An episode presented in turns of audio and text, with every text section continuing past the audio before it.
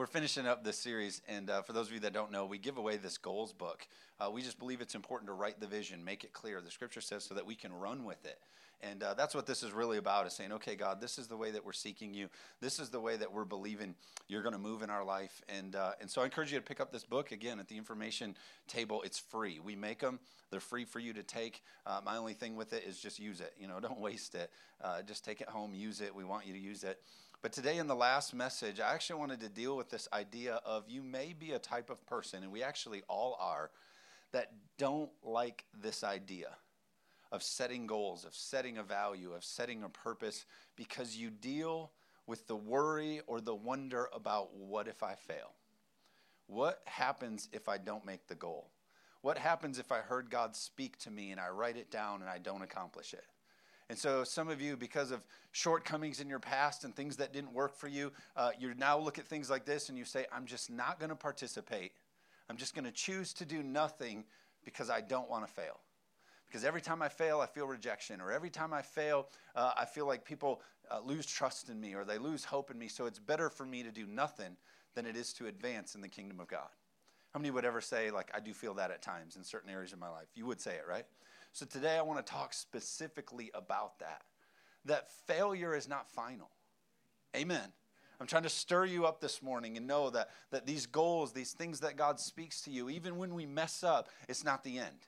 We serve a God that even when it looks like we're dead, He begins to revive. And, and so, if we, the only person that would be holding you back from your goals, it's not God, it would be the enemy and it would be ourselves. Because God is our, is our encourager. He motivates. The Holy Spirit is our, our helper, our advocate. He's saying, Go, go, you can do. Amen. And so, any voice that tries to tell you other than that, hold back, reserve, don't go, is the voice of the accuser. Amen. So today I want to talk about this, this idea, these feelings of inadequacy or feelings of failure. Uh, fear of being a failure is a huge thing. I think it's one of the number one things. It's in the top for sure of things that cripple Christians. It's this I'm worried that I'm going to fail. I'm worried that I'm not going to make it to the finish. I'm worried that it's not going to turn out the way that God spoke to me. Are you with me? Many people won't even try, not because they don't have a chance, but because they have a chance of failure. They survey their life and they look at what God's saying and they look at what He's seeing and they have this great opportunity.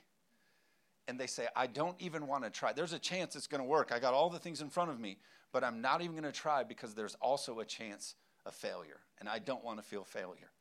But the problem is, fear of failure and, and holding back in God comes at great cost. Uh, I, sh- I shared last week if we just kill time, it damages and it hurts and it takes away from eternity. We're called to go and be now. Amen. It's never the will of God for his children to be afraid.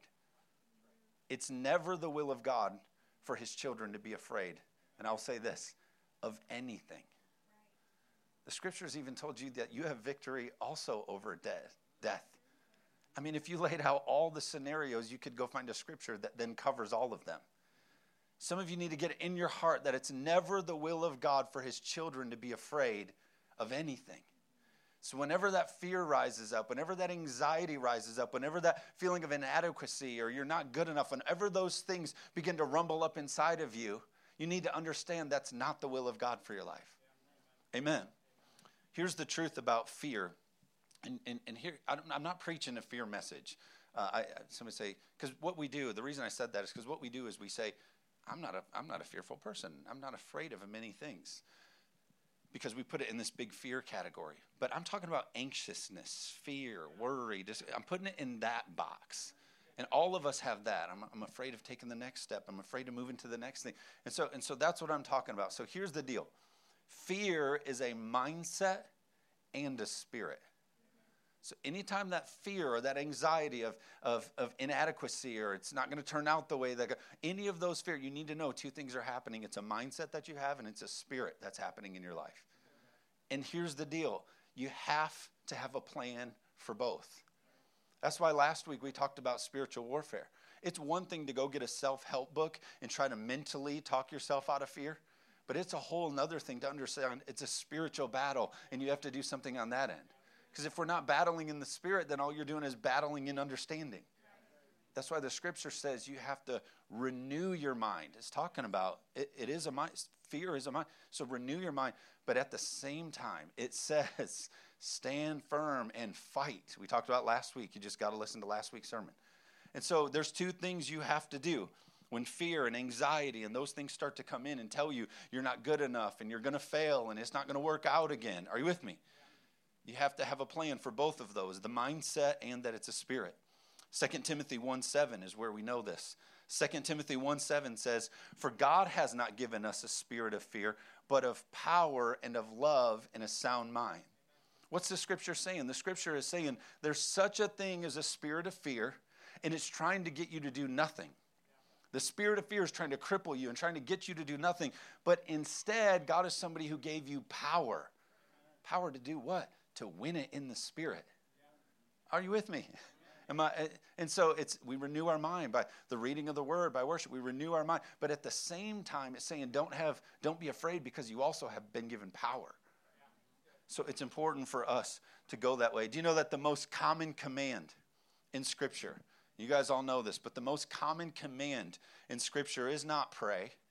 The most common command is not seek me, devote yourself to me. The most common command is not bow down to me. The most common command is not even listen to me. The most common command is fear not and be not afraid.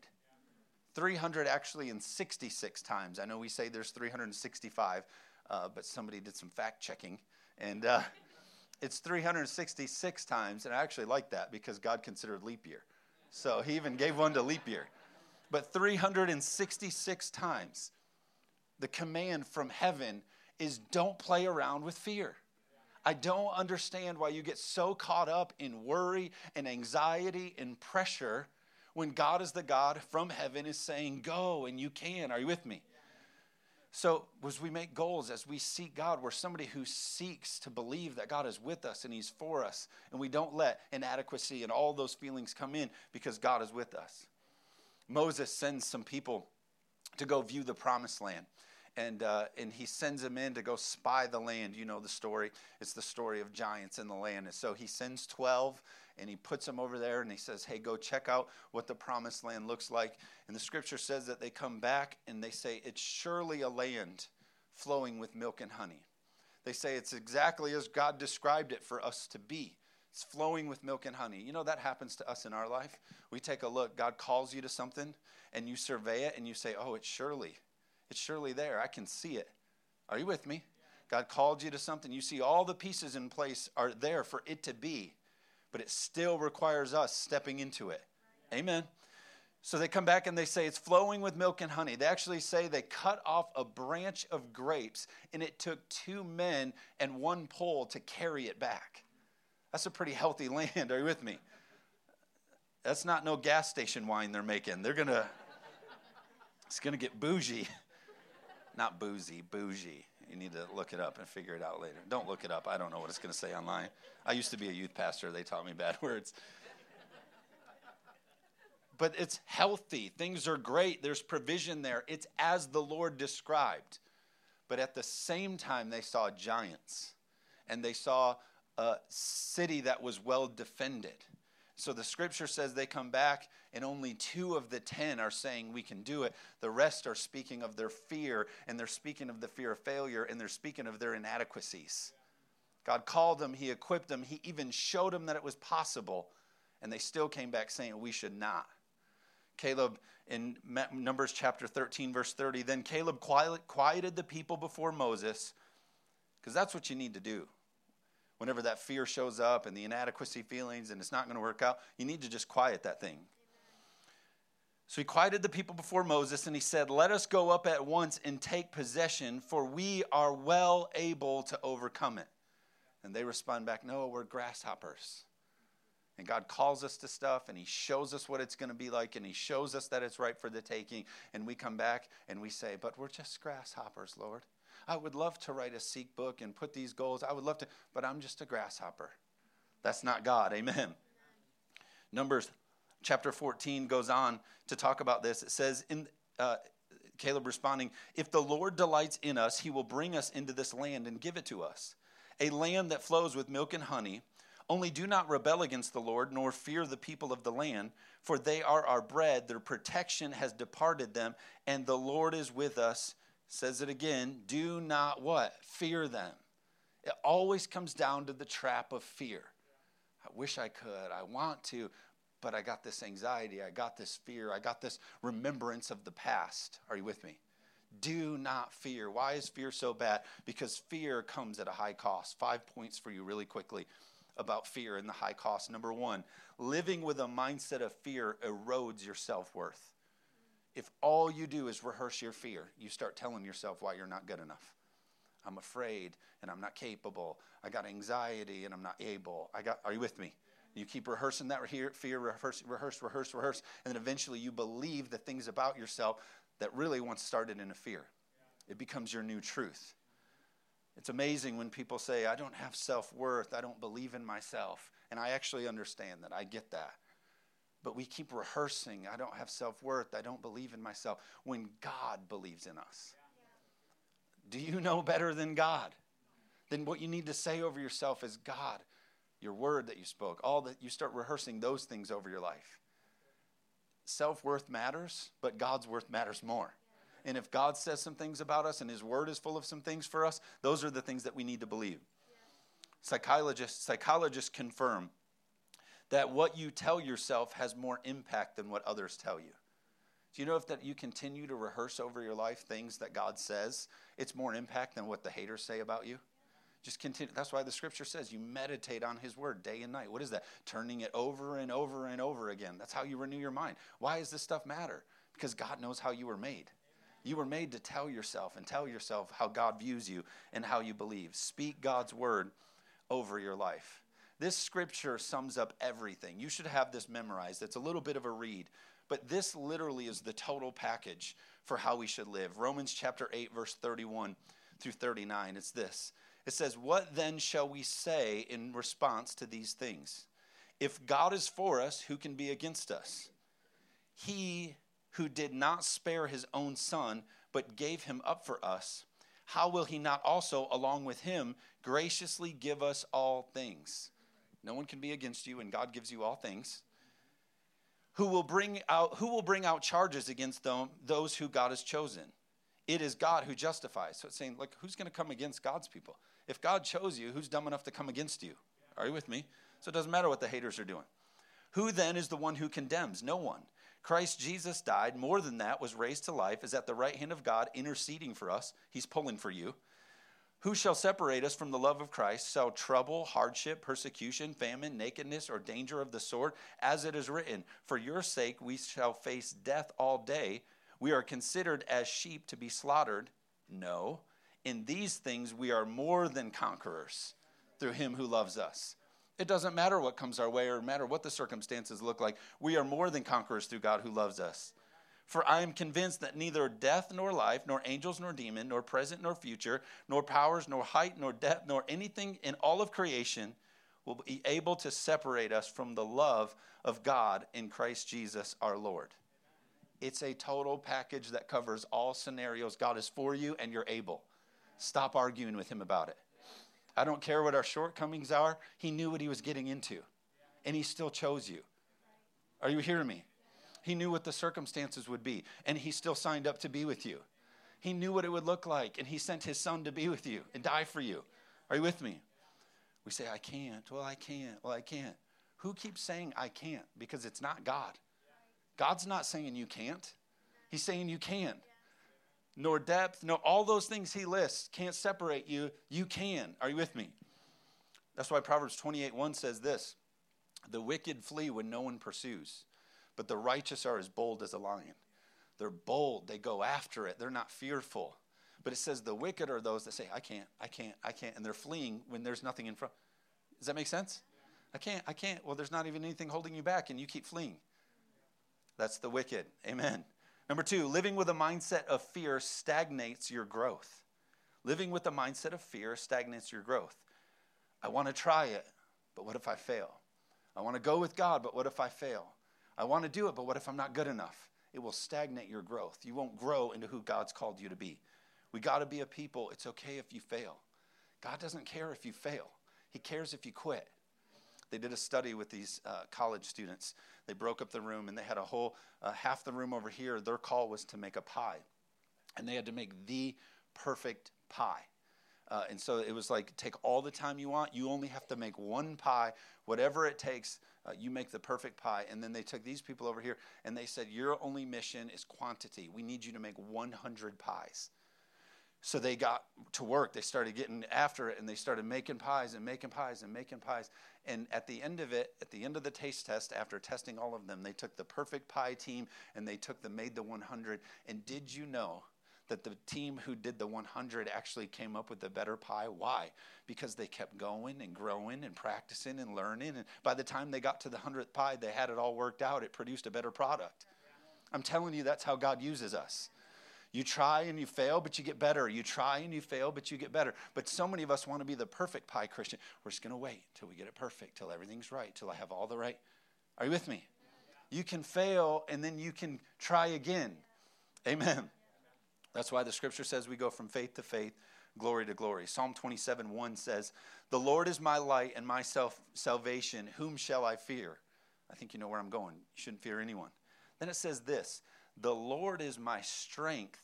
The Lord is the strength of my life. Or whom shall I be afraid? Again, dealing with fear. Listen to this talent and success is not the strength of your life. Your talent is not the strength of your life. The success that you build is not the strength of your life. The Lord is the strength of your life. We get so caught up on our success. Well, I failed. Was God with you? Did you do your best? Did you love Him the whole way? Then that failure doesn't matter. Because there's people disconnected from God and they got a whole bunch of successes, but in the end, it's not going to matter. Number three, living with a mindset of fear eradicates your joy and multiplies your regrets. It takes away from your joy. Always anxiety, always, I'm not good enough. It's going to turn out like it did in the past. And you're, you're worrying and you're struggling and you're worrying. It steals your current joy and it builds you a life of regret. Listen to this.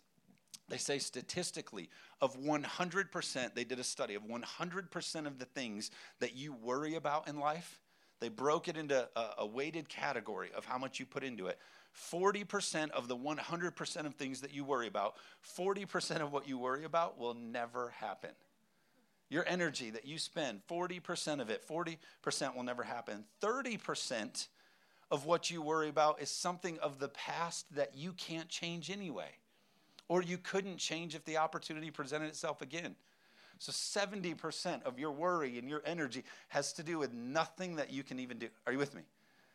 12% of your worry and your anxiety, 12% of it is about what critics say that isn't even true. What somebody said about you that isn't even a fact. 12% of your worry, you're just worrying about something that's not even a truth. Given energy to, are you with me? They say 10% of your fear about health related issues only causes stress, and stress worsens your health issues. So stop doing that. Amen. Only 8% of all of the things that you fear and all the things that only 8% of them are real problems.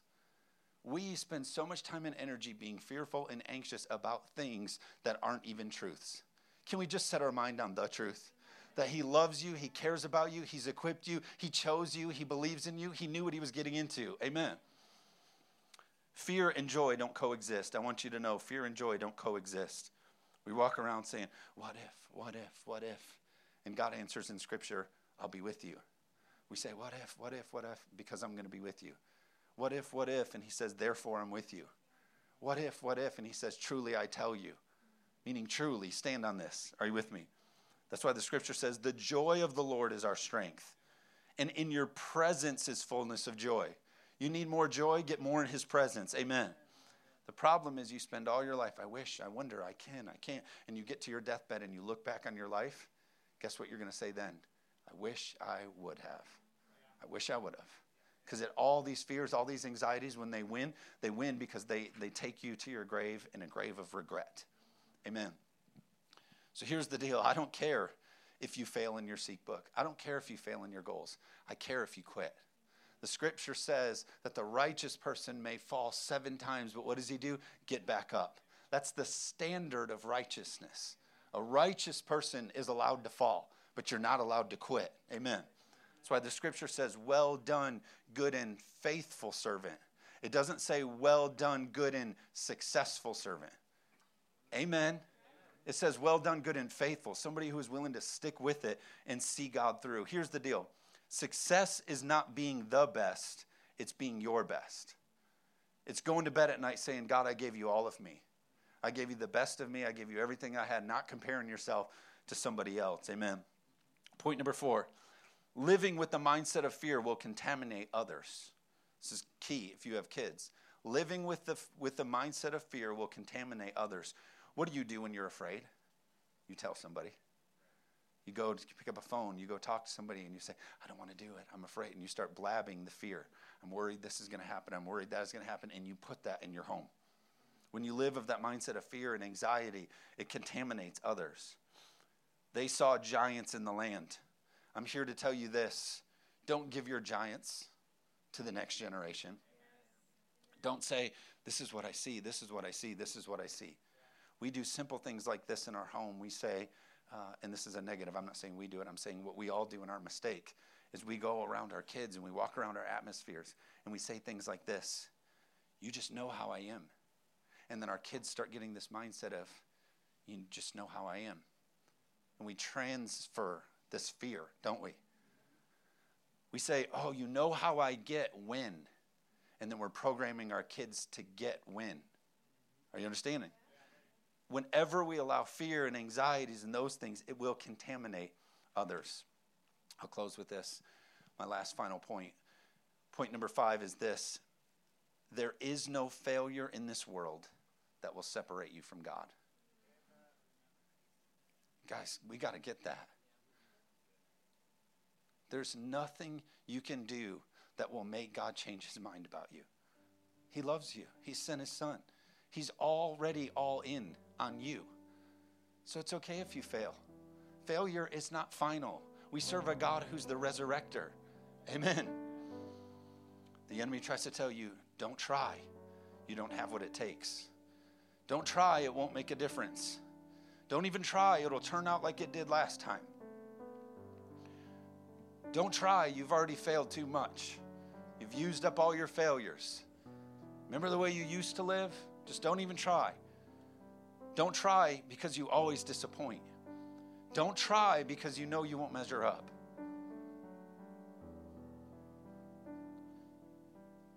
Second Corinthians says it like this My grace is sufficient for you my power is made perfect in your weakness.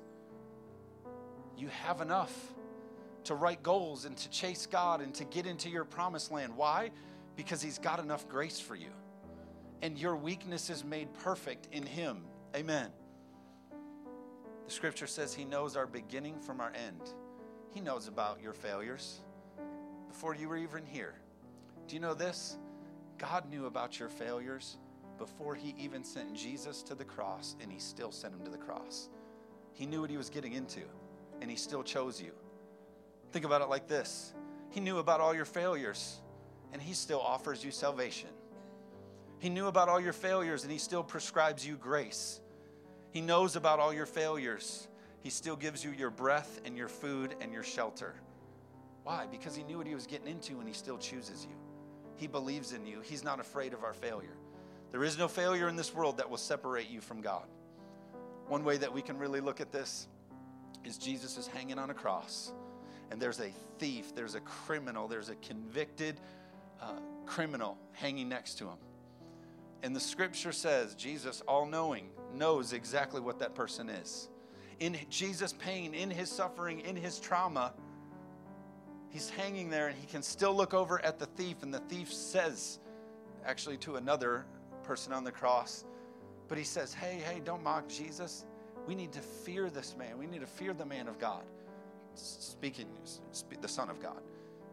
What he's saying is this hey, it's not somebody we mock, this is somebody we surrender to. And I just want you to think about this concept. Jesus is hanging on a cross. And so the thief says to him, Hey, will you remember me? When you get to your heaven, when you get to your throne, when you get to your paradise, will you remember me? You know what Jesus says immediately? Truly, I tell you, you're going to be with me in paradise. He actually says, Today. Today. Do you know that some scholars believe, based on how soon Jesus died on the cross, that could have been the first salvation experience by the work of the cross? He's going to be in heaven. Do you know how long that guy was saved? Do you know how long he went to church? Do you know how many failures he had? He didn't take all this time to get his life right and cleaned up. No, in all of his shortcomings and all of his mess ups and all of his sins and all of his things, Jesus was like, Repentant heart, you're with me. I forgive you. Because failures aren't final, it doesn't stop God. He chooses us anyway. Are you with me? I'm going to have uh, my friend Lorenzo come up here and uh, we got a closing song for you. I'm not going to have you stand. We have some lyrics on the screen. We'll drop the lights, and I really want you to just hear these words over your life. Just let the song minister to you about how God feels about you. And then I want you to write your goals or go back to Him and pray and believe that God knew what He was getting into when He created you. Failure is not final. God's heart is for you and He sees you capable. Amen? Let's worship.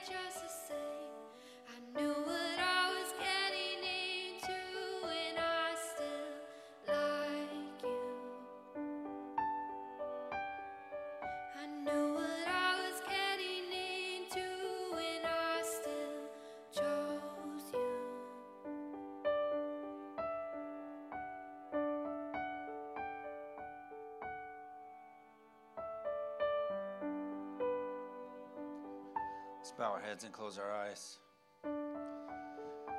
God doesn't make mistakes. You're here on purpose for a purpose. He believes in you. He sees you able, capable. Scripture says more than enough.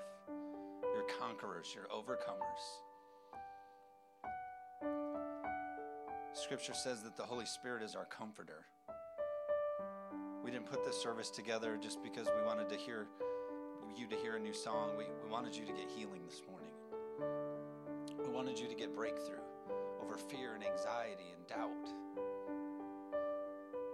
I believe the Holy Spirit can do that right now, right where you are. Whatever areas you need healing, whatever areas you need hope, whatever areas you need that boldness of a lion, I believe the Holy Spirit can minister to that you right to you right now. Let's pray and ask him for that. God, we love you so much. We come to you as our heavenly Father who loves us. The scripture says gives good gifts. God, I pray that you heal our hearts.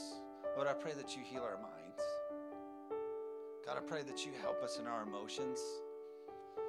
Lord, I pray that you give every person in this room a boldness like a lion to run after all that you have for us because failure is not final. You're a God who resurrects. So, God, whatever areas need resurrection, we just pray that